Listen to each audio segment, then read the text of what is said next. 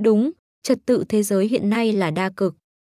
Nguồn Emma Ashford và Evan Cooper, Foreign Policy, ngày 5 tháng 10 năm 2023. Biên dịch Nguyễn Thị Kim Phụng. Bản quyền thuộc về dự án nghiên cứu quốc tế. Nhưng đó không phải là tin xấu đối với Mỹ. Một thuật ngữ học thuật ít được mọi người biết đến đột nhiên trở nên thịnh hành trong các vấn đề quốc tế. Trật tự đa cực, ý tưởng cho rằng có nhiều cường quốc quan trọng trên toàn cầu, chứ không phải chỉ một vài siêu cường, đang được các nhà lãnh đạo, CEO và học giả coi là tương lai. Tin tức khắp nơi đang gợi ý tầm quan trọng ngày càng tăng của các cường quốc tầm trung, từ Thổ Nhĩ Kỳ và Brazil đến Hàn Quốc và Australia. Nhưng không phải ai cũng bị thuyết phục. Tháng trước, Joe Inger Beckervold đã viết trên Foreign Policy việc cho rằng thế giới ngày nay là thế giới đa cực chỉ là chuyện hoang đường. Ngày nay, chỉ có hai quốc gia sở hữu quy mô kinh tế, sức mạnh quân sự và đòn bẩy toàn cầu đủ lớn để tạo thành một cực, Mỹ và Trung Quốc. Các cường quốc khác vẫn chưa xuất hiện và sẽ không sớm xuất hiện. Đây dường như cũng là quan điểm của chính quyền Biden, những người đang nỗ lực xây dựng một kiến trúc an ninh mạng lưới ở Thái Bình Dương và liên kết các đồng minh châu Âu và châu Á với nhau, giống như một nỗ lực nhằm tái hiện giai đoạn chiến tranh lạnh. Cả hai đều đang nhầm lẫn. Trong một bài viết do Trung tâm Stimson xuất bản gần đây, chúng tôi đã đánh giá liệu thế giới có thực sự trở nên đa cực hơn hay không và làm thế nào các nhà hoạch định chính sách Mỹ có thể tận dụng tốt nhất các đặc điểm của môi trường quốc tế mới nổi để đạt được các lợi ích của Mỹ. Chúng tôi đã đi đến một kết luận rõ ràng, Mỹ đơn giản đã không còn nắm giữ mức độ sức mạnh quân sự và kinh tế tương đương những thập niên đầu của chiến tranh lạnh. Và Trung Quốc ngày nay cũng không sánh được với Liên Xô ở thời kỳ đỉnh cao. Một hệ thống đa cực không yêu cầu ba cường quốc có quy mô bằng nhau, nó chỉ đòi hỏi quyền lực đáng kể phải tập trung ở nhiều hơn hai quốc gia. Ngày nay, các cường quốc tầm trung, từ Nhật Bản đến Ấn Độ, có ảnh hưởng lớn hơn đáng kể so với trước đây. Đó chính là định nghĩa trong sách giáo khoa về cái mà các học giả gọi là đa cực không cân bằng. Tranh cãi xoay quanh các định nghĩa về sự phân cực dường như là nhỏ nhặt và vô nghĩa, nhưng các lợi ích liên quan là rất lớn. Chiến lược kiềm chế Trung Quốc của Tổng thống Mỹ Joe Biden có thể khả thi trong một thế giới lưỡng cực, trong đó Washington và các đồng minh kiểm soát phần lớn sức mạnh kinh tế và quân sự. Tuy nhiên, trong một thế giới đa cực hơn, Mỹ có nguy cơ ngày càng bị cô lập khỏi các cường quốc tầm trung mà nước này cần đến. Chiến lược của Biden, dựa trên cạnh tranh Mỹ-Trung, là hoàn toàn không phù hợp với thực tế mới nổi của chính trị thế giới. Khái niệm phân cực mô tả sự phân bổ quyền lực trong hệ thống quốc tế và cách quyền lực thay đổi theo thời gian. Những thay đổi này, khi nền kinh tế của các quốc gia lớn mạnh hơn hoặc khi quân đội của họ thu nhỏ lại, là chìa khóa để hiểu lý do tại sao các quốc gia có thể cạnh tranh hoặc hợp tác với nhau. Phân cực thường xuất hiện dưới một trong ba dạng, đơn cực, trong đó chỉ có một cường quốc mạnh nhất, lưỡng cực, trong đó hai cường quốc có sức mạnh ngang nhau, và đa cực, trong đó quyền lực được phân tán nhiều hơn giữa một số quốc gia. Có một quan niệm sai lầm phổ biến rằng trật tự đa cực phải bao gồm nhiều quốc gia sở hữu khả năng gần như ngang nhau, tức là trật tự đó phải được cân bằng. Nhưng trên thực tế, các hệ thống đa cực thường không cân bằng, với hai hoặc ba siêu cường và một vài cường quốc bậc trung, tất cả đều tranh giành vị trí trên trường quốc tế. Trong 30 năm qua, Mỹ rõ ràng là nước dẫn đầu thế giới. Nhưng giờ đây, ý kiến đã bắt đầu chia rẽ. Một số người cho rằng Mỹ vẫn là bá chủ toàn cầu trong tương lai gần. Những người khác cho rằng chúng ta đang hướng tới một cuộc cạnh tranh lưỡng cực mới với Trung Quốc và những người khác nữa tin rằng một kỷ nguyên đa cực đang bắt đầu. Các lý thuyết về rủi ro là nền tảng cho tất cả những lập luận này. Có một giả định đã tồn tại từ lâu rằng trật tự lưỡng cực và đơn cực an toàn hơn cho Mỹ so với trật tự đa cực. Rốt cuộc thì, chiến tranh lạnh đã kết thúc một cách hòa bình, qua đó cho thấy Mỹ nên cố gắng chống lại một thế giới đa cực. Nhưng đó lại là một giả định sai lầm khác, lý thuyết cho rằng một thế giới đa cực sẽ hỗn loạn hơn, thậm chí có nhiều chiến tranh hơn, nhưng lại không có nỗi sợ hãi hằng hữu về sự cạnh tranh giữa các siêu cường, vốn là đặc điểm của cạnh tranh giữa Mỹ và Liên Xô. Bạn muốn có điều nào hơn, một vài cuộc chiến nhỏ ở Đông Phi hay Trung Á trong trật tự lưỡng cực, hay một thế giới có ít nguy cơ xảy ra chiến tranh hạt nhân hơn trong trật tự đa cực.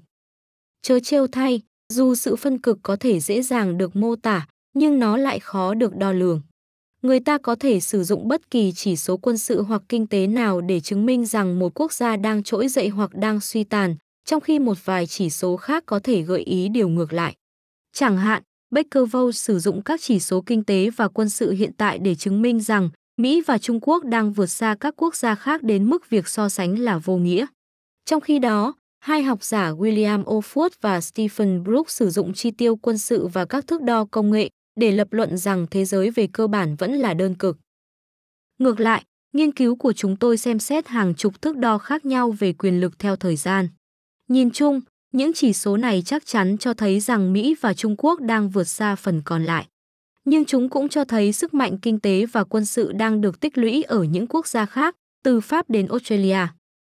Quả thực, dù tỷ lệ phần trăm chính xác thay đổi tùy theo thước đo, nhưng có lẽ điểm quan trọng nhất là, khác với chiến tranh lạnh, khi Mỹ và Liên Xô kiểm soát phần lớn sức mạnh kinh tế và quân sự. Con số thậm chí còn cao hơn nếu tính gộp cả các khối liên minh tương ứng của họ. Ngày nay, Trung Quốc và Mỹ chỉ kiểm soát một phần sức mạnh nhỏ hơn. Ví dụ, một chỉ số về sức mạnh quân sự và kinh tế cho thấy tỷ trọng đã giảm từ khoảng 40% năm 1946 xuống chỉ còn khoảng 30% hiện nay. Tỷ trọng nền kinh tế toàn cầu do Washington, Moscow và hai khối liên minh của họ kiểm soát lên tới 88% GDP toàn cầu vào năm 1950. Ngày nay, hai quốc gia lớn nhất chỉ chiếm 57% GDP toàn cầu. Quyền lực đã được chuyển dịch đi nơi khác, chuyển từ các siêu cường sang các cường quốc tầm trung năng động và có năng lực, những nước sẽ giúp định hình môi trường quốc tế trong những thập niên tới. Tin tức chỉ xác nhận thêm rằng các cường quốc bậc trung đang trở nên có ảnh hưởng hơn.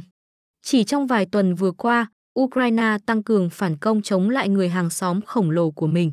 Ấn Độ trở thành chủ nhà đón tiếp các nền kinh tế lớn nhất thế giới tại G20, nơi các nước có mặt đã bác bỏ hy vọng của Mỹ về việc lên án mạnh mẽ cuộc chiến của Nga ở Ukraine và sau đó châm ngòi cho một cuộc đối đầu ngoại giao với Canada xoay quanh việc sát hại một nhà bất đồng chính kiến người Sikh trên đất Canada.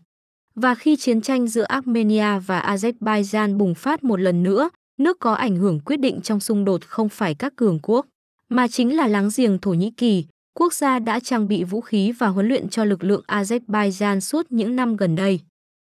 Các cuộc tranh luận về sự phân cực không đơn thuần chỉ là đưa ra lập luận về một thuật ngữ mới của Davos, hiểu biết về sự phân cực chính là nền tảng của các chiến lược hiệu quả. Một phần được thúc đẩy bởi những lo ngại của chính họ về đa cực, chính quyền Biden đang theo đuổi điều mà người ta có thể mô tả là một chiến lược dựa trên các khối. Họ hy vọng có thể quản lý sự chuyển dịch cân bằng quyền lực toàn cầu bằng cách xây dựng một liên minh chống Trung Quốc, nhấn mạnh hợp tác quân sự và kỹ thuật chặt chẽ hơn giữa các đồng minh trên khắp châu Âu và châu Á, đồng thời cố gắng xây dựng một khối dân chủ toàn cầu, hoặc chí ít là một khối các nước cùng chí hướng, định hướng chống lại những nước theo chủ nghĩa xét lại độc tài. Cách tiếp cận này sau đó được kết hợp với các chính sách kinh tế để làm suy yếu khả năng Trung Quốc tiếp cận các thị trường toàn cầu quan trọng và hạn chế chuyển giao công nghệ tiên tiến. Tóm lại, dưới thời Biden, Mỹ đang có kế hoạch tái hiện câu chuyện chiến tranh lạnh, cố gắng kiểm chế sự trỗi dậy của Trung Quốc và hy vọng rằng sức mạnh của các đồng minh và đối tác có thể bù đắp cho sức mạnh đang suy yếu của Mỹ. Tuy nhiên, trong một thế giới đa cực hơn, cách tiếp cận này chứa đầy rủi ro bằng cách cố gắng tổ chức một nhóm chống Trung Quốc gồm càng nhiều quốc gia càng tốt, chính quyền Biden có nguy cơ tạo ra những quan hệ đối tác yếu kém, được xây dựng dựa trên lợi ích chung nhỏ nhất. Cuộc chiến ở Ukraine đã minh chứng cho động lực này trong thực tế, các quốc gia sẵn sàng, thậm chí háo hức, hợp tác với Mỹ để chống Trung Quốc lại thường không sẵn lòng cam kết ủng hộ quan điểm của Mỹ về Ukraine. Chẳng hạn, Ấn Độ đang đóng một vai trò ngày càng lớn trong chiến lược của Mỹ ở Ấn Độ Dương-Thái Bình Dương, nhưng họ vẫn tiếp tục nhập khẩu năng lượng và vũ khí từ Nga. Trong khi đó, ở châu Âu, Đức vẫn là đối tác thương mại thân thiết của Bắc Kinh dù hợp tác chặt chẽ với Mỹ về Ukraine. Một loạt các cường quốc tầm trung với những lợi ích khác nhau khó có thể hình thành một khối toàn cầu thống nhất, bất kể Washington muốn gì. Một rủi ro khác của cách tiếp cận theo chúng tôi hoặc chống lại chúng tôi này là Mỹ có thể bị chính các đối tác của mình lợi dụng.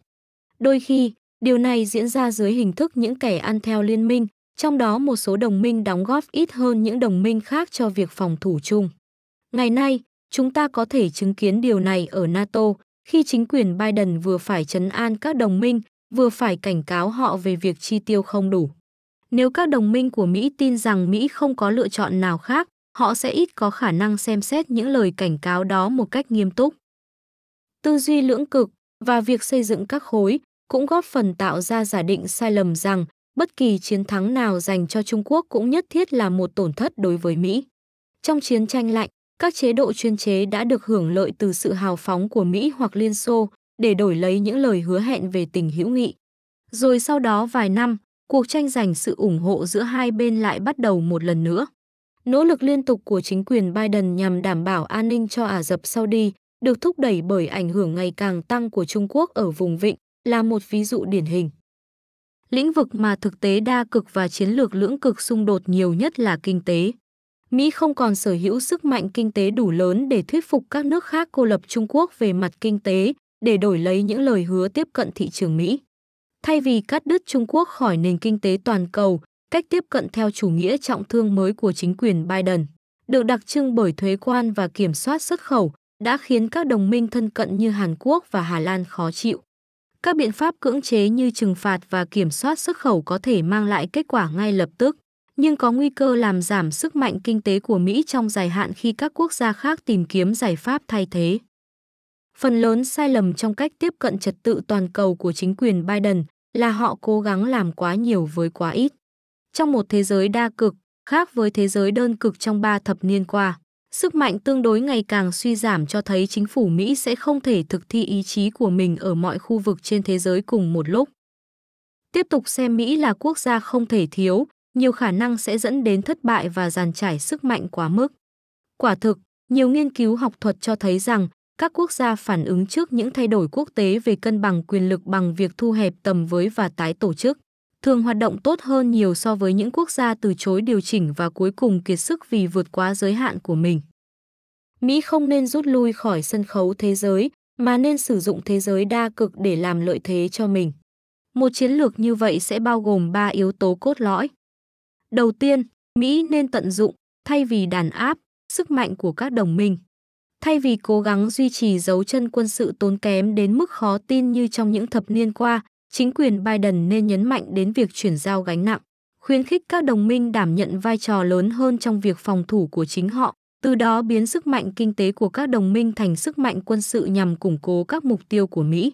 Hãy xem xét việc các nước Đông Âu tăng cường chi tiêu quân sự sau cuộc chiến ở Ukraine, nếu được quản lý hợp lý, quá trình chuyển đổi này có thể thay đổi sự phân bổ quyền lực ở châu Âu và đem lại cho lục địa này một hệ thống phòng thủ bền vững hơn, nhưng với chi phí và rủi ro thấp hơn cho người Mỹ. Thứ hai, trong một thế giới đa cực, tính linh hoạt và cởi mở có giá trị rất cao. Chính quyền Biden nên cởi mở hơn trong việc tham gia các hiệp định thương mại đôi bên cùng có lợi. Những thất bại của Hiệp định Đối tác Xuyên Thái Bình Dương và Hiệp định Đối tác Thương mại và Đầu tư Xuyên Đại Tây Dương không phải do các bên tham gia khác thiếu sự quan tâm, mà là do người Mỹ đã chủ trương bảo hộ thương mại. Thay vì một cuộc đua xuống đáy qua chủ nghĩa bảo hộ, điều cần thiết bây giờ là một cuộc đua lên đỉnh với Trung Quốc về thương mại. Cuối cùng, các liên minh lớn ít có khả năng hoạt động hiệu quả trong một thế giới đa cực. Thay vào đó, chính quyền Biden nên tập trung vào các thỏa thuận song phương và tiểu đa phương nhấn mạnh vào lợi ích chung. Họ đã đạt được một số thành công trong lĩnh vực này, từ thỏa thuận thuế doanh nghiệp tối thiểu toàn cầu G7 đến thỏa thuận cơ sở hạ tầng của đối thoại an ninh 4 bên quát. Đa cực sẽ không làm cho Mỹ trở nên bất lực. Trên thực tế, nó có thể là một lợi ích cho các nhà hoạch định chính sách Mỹ. Bằng cách tập trung tận dụng lợi thế đa cực của mình, chính quyền Biden có thể thúc đẩy an ninh của Mỹ và duy trì vai trò toàn cầu của nước này. Đừng sợ hãi, mà hãy đón nhận trật tự đa cực.